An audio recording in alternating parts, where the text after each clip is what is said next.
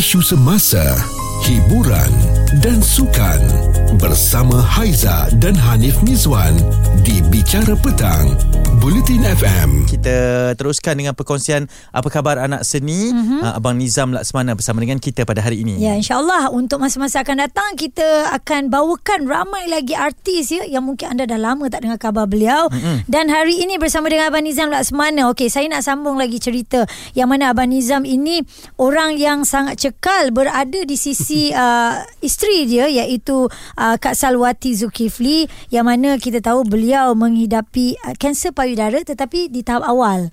Okey. Ya, uh, jadi apa yang boleh Abang Nizam katakan di awal um, bila dah buat cek apa semua kan dan Kak Sal bagi tahu dekat abang apa yang dia hidapi. Um, masa tu dia abang suruh dia pergi cek ke klinik kerajaan. Mm-hmm. Kata dia pun risau macam ada benda yang makin lama makin tak selesa. Uh-uh. Jadi you check lah pergilah klinik tak apa. So dia pergi cek tu. So agak dekat dekat satu jam kot. Lepas tu mm-hmm. dia call dia terus nangis. Ah. doktor kata ada ketumbuhan. Okey. Eh, so disyaki kanser lah di ketumbuhan tu. Mm-hmm. So uh, bila dia call abang tu abang uh, terpanjat lah kan. Of course lah kita rasa macam alamak kan hmm. sebab kanser kanser ni orang tahulah kan hmm. apa dia punya implikasi implikasi dia tapi waktu tu belum tahu keputusan itu adalah apa dia dah dah mensyaki hmm. doktor selalu dia, dia mensyaki benda tu dia hmm. tak ada ketumbuhan dan dia nak pastikan dia buat appointment dia dia dia dia, dia uh, buat surat buat surat hmm. kita pergi ke HKL hmm. so dalam tempoh beberapa hari tu dapat appointment jumpa dan doktor buat pemeriksaan detail lah mm-hmm. biopsi apa semua yang mm-hmm. urusan tu lah mm-hmm. so memang sah ada sel kanser mm-hmm. jadi bila dah sah tu lagilah uh, meruntun jiwa kan yeah. uh, apalagi lah uh, isteri mm. kan uh, akak sendiri so abang pun terasa lah yeah. punya berat tu jugaan mm-hmm. tu kan yeah. so uh, bila dah tahu tu kita tak ada choice kita kena ikut flow uh, appointment tu dan juga pemeriksaan seterusnya. Ya. Yeah. So itu yang yang yang yang abang buat lah. Di peringkat awalnya tu. Yes. Ya. Uh, hmm. Jadi uh, bila dah dapat semua result tu dia kata ini uh, stage 2 maknanya masih awal. Yeah. Hmm. Tapi kalau ikutkan yang yang paling awal stage 1. Stage 1 yeah. lah. Dua ni masih dalam libat uh, juga lah. Tapi masih lagi dalam ni lah. Yeah. Bang ni tahun berapa eh? Macam mana? Tahun berapa eh? Tahun Dua, berapa? last year 2021. Ya, hmm. Hujung bulan 1. Betul sebab saya ada terbaca juga katanya uh, saya hanya memetik quote apa yang abang cakap hmm. ni lah. Saya bukan seorang manusia yang sabar. Abang pernah cakap macam tu dan di, dan diuji sebegini kan sebagai mm. seorang lelaki kan uh, kita keluar ketua keluarga yang diuji adalah yang paling kita sayang ni yeah. pasangan hidup semati kita yeah. ni kalau abang boleh rungkaikan sedikit dengan uh, perkara tersebut macam mana abang berubah menjadi seorang yang sabar dalam menghadapi ujian ni juga sebabnya lumrah lelaki begitu kan Mm-mm. dia uh, temper dia lebih ataupun dia dia tak sabar hmm. sebab benda tu kan benda tu membuatkan dia rasa macam aduh kan ni semua dan dia uh, mengganggu emosi Hmm. tapi um, abang dapatkan input-input info-info daripada orang-orang yang yang pengalaman Hmm. kan kebetulan ada rakan yang Yeah. yeah. me- mengalami masalah itu Mhm. so dia yang bagi tahu abang dia kata kau kena relax kau kena sabar kau kena tahan lepas tu kau kena bagi dia uh, semangat ya so instead of kita yang yang kita pula down nanti dia lagi lah Mm-mm. teruk kan Mm-mm. jadi dari situ abang belajar lah belajar Ya. untuk um, apa ni um, Sama-sama sama-sama lah, eh. ha, Mm-mm. menangani benda tu so kita tak boleh buat biarkan dia down dia rasa sedih tu tak boleh Ya. sebab kanser ni lagi kita sedih lagi dia cepat uh, bergerak. uh, yes. Mm-mm. dia dia dia eh, itu makanan dia Ya, betul. uh, stres semua tu itu makanan dia itu yang buatkan dia lebih aktif kan Baik. so abang kena belajar lah Mm-mm. Okey, itu uh, kita tengok di peringkat kesabaran Abang Nizam. Ya. Tapi sekejap lagi Aizan nak tanya juga sebab sebagai seorang isteri Kak Sal saya tahu dia takkan nak susahkan husband dia, takkan nak susahkan Abang Nizam yang dia sayang uh, bila dia sakit mesti dia pun akan rasa ya Allah bila aku sakit uh, kadang-kadang ada sesetengah lelaki tu dia bosan dengan dengan suami yang uh, asyik-asyik mengadu sakit, asyik-asyik mengadu sakit Hmm, kan. Jadi ya, Aizan nak tahu cerita selepas ini mungkin Kak Sal ada bercerita dengan abang uh, kadang, mungkin kadang-kadang saya tak tahulah eh, apa yang saya rasa mungkin ada kalanya bila wanita itu sakit dia rasa dia menyusahkan suami. Cerita viral bersama Haiza dan Hanif Miswan di Bicara Petang.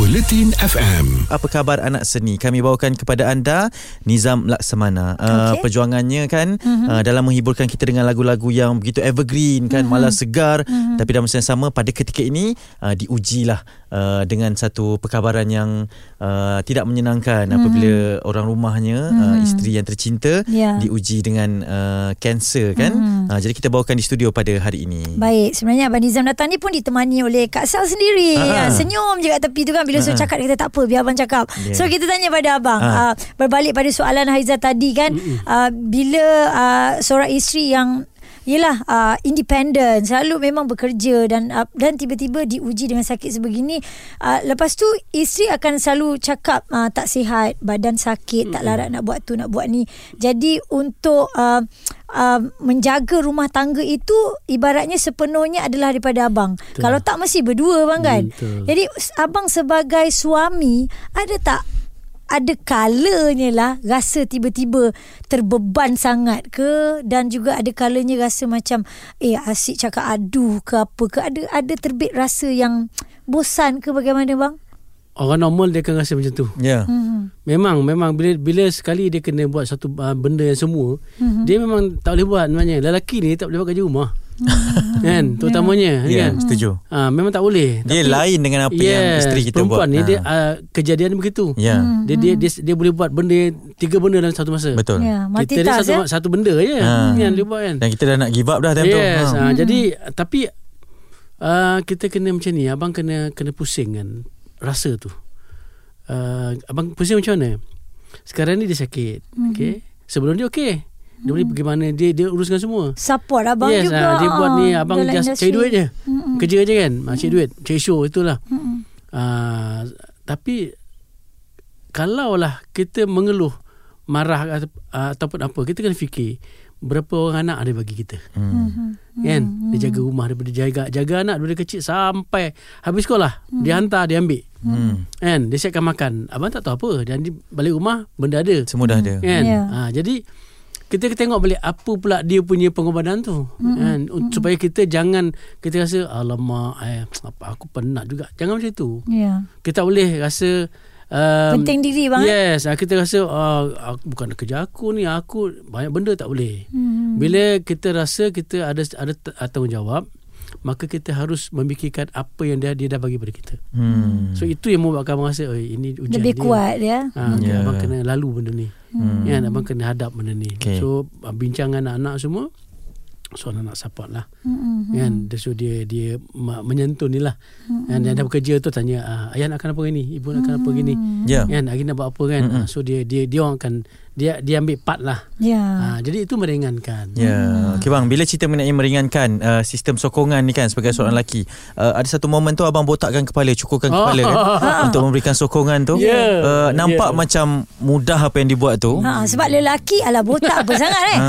Tapi Ish, tak boleh ha. saya tak boleh bayangkan ni bang. Ah. Ceritakan Dia- sikit bang. Ah, dia macam ni, bila dia dah start kemo kan. Hmm. Kemo ni, kemoterapi ni dia akan menggugurkan bulu-bulu yang ada pada kita. Rambut terutamanya, bulu Ya. Kening semua. Hmm. Uh, once uh, bila akak dah start kemo, seka- uh, first uh, round, second round, dia dah mula dah.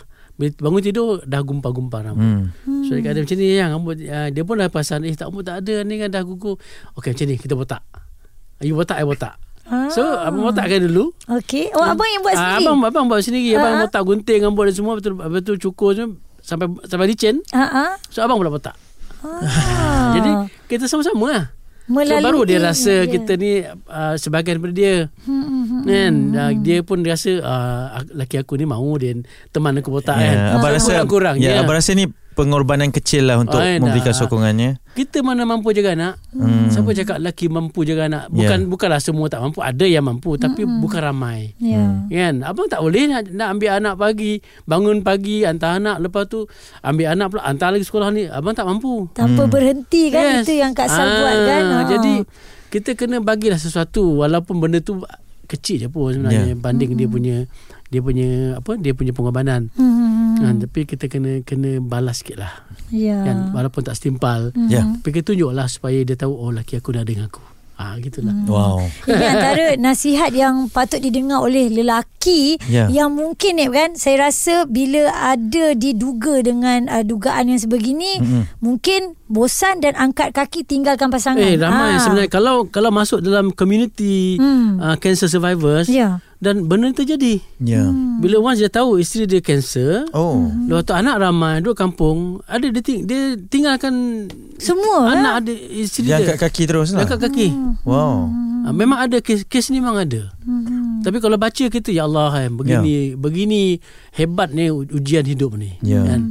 So kalau abang apalah sangat. Betul. Kan yang kalau nak buat macam itu kan. Ya. Sebab kita kena kenang budi walaupun kita ni tak betul. Hmm. Lelaki ni banyak macam-macam perangai dia. Hmm. Walau tak betul mana pun kita kena fikir aku dah ada macam ni, aku dah ada anak, anak, anak pun okey. So why not kita bagi, balas sikit Ya. kan daripada apa yang dia dah bagi tu.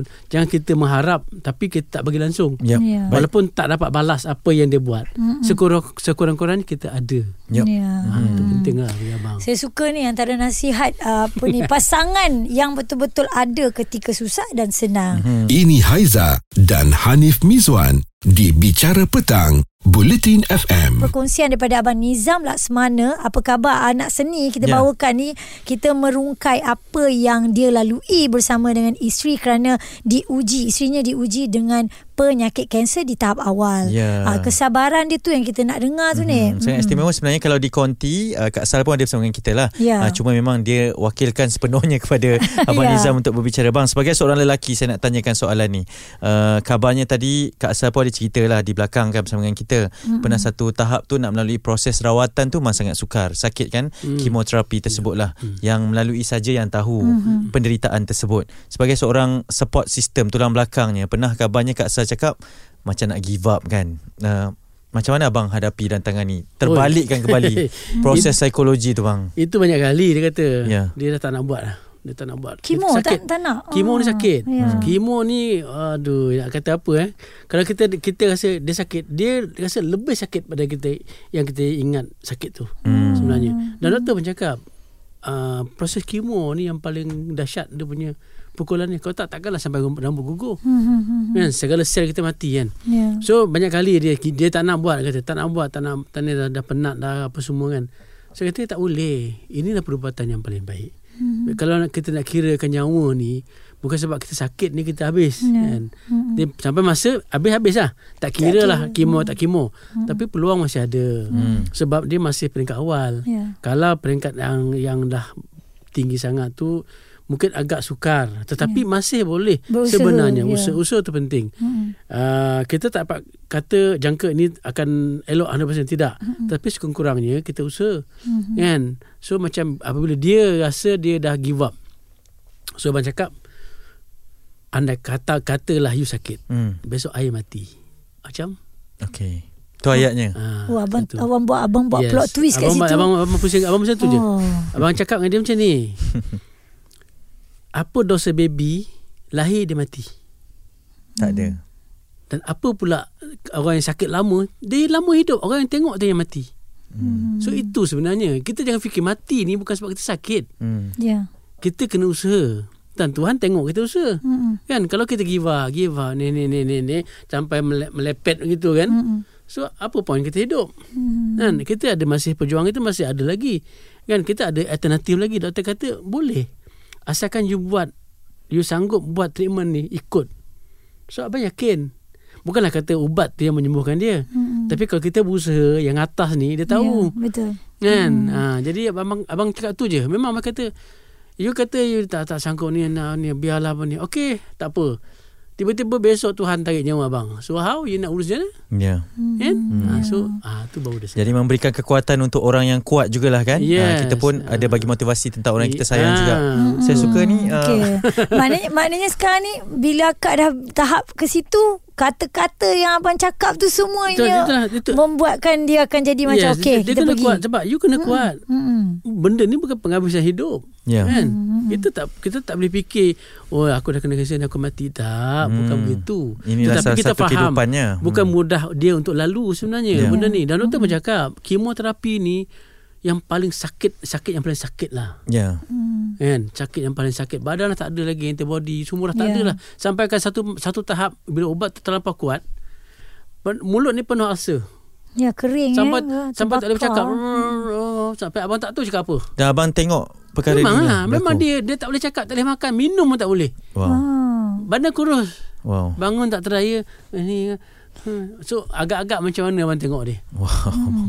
Ketika itu Abang pula nak pulihkan semangat abang tu macam mana? lah. Abang ni dia dah nampak lah kita tahu dia menangis Ah, kan ah, dia ni. ah. Tapi siapa pernah nampak abang menangis? Ya. Dia katalah abang tak kuat. Masa tu abang nangis. Agak dia macam mana? Hmm. Kan saya tak boleh. Abang tak boleh macam tu. Hmm. So abang kata no no no no. You kena ni. Hmm. Minum abang paksa dia minum. Mm-mm. Walaupun sikit mesti minum. Tapi Hmm. kerap abang siapkan apa apa yang dia kena ada yang dia, dia kena makan. Hmm. Siapkan. Walaupun dia tak nak ke apa abang paksa.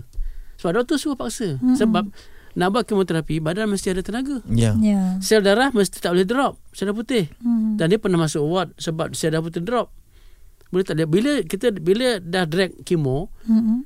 Sel tu Ada chance untuk merebak lagi Hmm. ha, Itu sebenarnya Oh Ya. bila kita tidak pergi ke temu janji yes, seterusnya. sebab, sebab tu Ah. doktor dah bagi Dia dah bagi time tu Time tu memang untuk Menghalang sel tu Merebak Hmm, hmm. Kalau kita drag lagi Sel yang nak mati tu Dia hidup balik Dia cepat lah. Hmm. Ha, dia dia cepat tau sebenarnya. Jadi apa cakap no no kita kena buat. So doktor pun tak nak tak nak dragkan dia. Hmm. Hmm. Sebab doktor kata dok- doktor tahu dia kuat. Ya.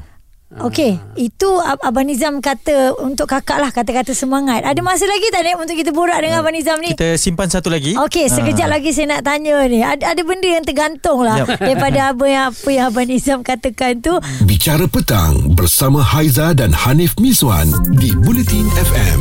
Abang Nizam nak semana juga bersama dengan kita bersama dengan permaisuri kesayangannya lah kan. Yeah. Ah, di hati, di kehidupan. Mm-hmm. kita pun seronok melihat kepada hubungan mereka ni tapi yang seronok saja kita nampak Aiza. Ya. Kan perjuangan tadi banyak dah dikongsikan. Itu pun rasa macam tak cukup sangat. Hmm. Tak semua orang boleh lalui benda yang sama ni eh. Dugaan pun berbeza-beza Betul, kan Abang betul. Nizam kan. Baik, Aizan nak tanya sedikit lah mungkin abang boleh uh, kongsikan.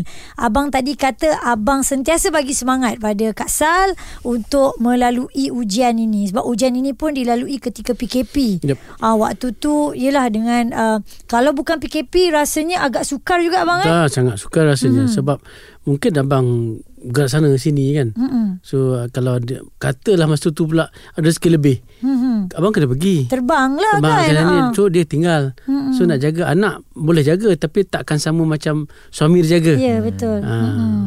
Okey, jadi Aizan nak tahu bila abang bagi kata-kata semangat pada Kak Sal, untuk abang sendiri, di mana abang nak cari kekuatan abang itu?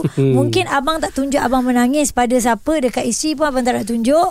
Kita tak tahu pada siapa yang abang curahkan. Yelah, satunya pada Allah lah dah Ya. tentu.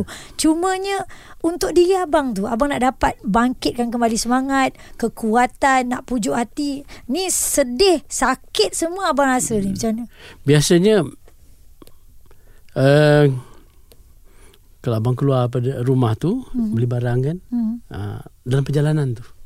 Itu waktunya. Itulah ada, waktunya. Ada waktu senggang tu ada. itulah yang Ah, abang itulah waktu, waktu itu sebenarnya dia pun tak tahu sebenarnya. Hmm. Uh, waktu abang keluar beli barang tu lah kan kita boleh keluar sekali uh, seorang boleh keluar kan. Ya, ya, ya. Uh, masa tu lah kalau abang nak menangis ke kuat kat Dani ke ataupun nak mengadu ke Hmm. kan dalam kereta tu lah. Berhenti di tempat dan Lepas. Wah lah, lepaskan lah kan. Dia tanya ni, apa yang sebenarnya yang aku, aku selalu ya Allah ni ni ni. ni. Itu yang abang mengadu. Kan siapa nak mengadu lagi? Ya. Abang call siapa pun orang takkan faham. Hmm. Dia paling kuat pun sabarlah. Dia, Itu Ya. je sebenarnya. Ya. Tapi kesabaran tu sebenarnya bukan bukan mudah.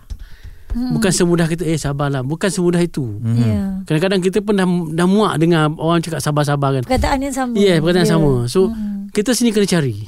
Hmm. Dan dan kita kena imbas balik apa yang dia dah buat selama kita hidup dengan dia ni. Ya. Kan apa yang tak cukup apa yang apa yang dia dah bagi uh, kita abang yang paling abang ingat yang paling abang rasa abang tak boleh balas lah Hmm. anak lah Ya, ya. kan daripada kecil dia jaga daripada ni sampai anak tu anak abang ni daripada kecil daripada dia kanak-kanak Hmm. remaja Hmm.